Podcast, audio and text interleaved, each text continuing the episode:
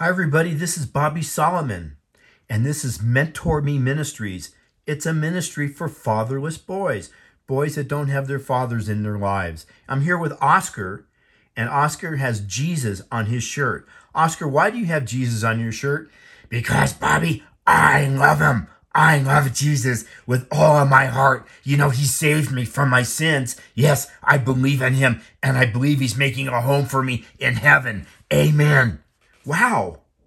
Wow, Oscar, he's making a home for you in heaven? Yeah, he's preparing a place for me. The Bible says that when you believe in him, yes, you get saved and you get to live forever. And guess what? He's making a home for us in heaven, a special place. Amen. Wow, Oscar, and you used to be an angry guy? Yeah, I was once angry, but when I gave my heart to Jesus, he healed my anger. Amen.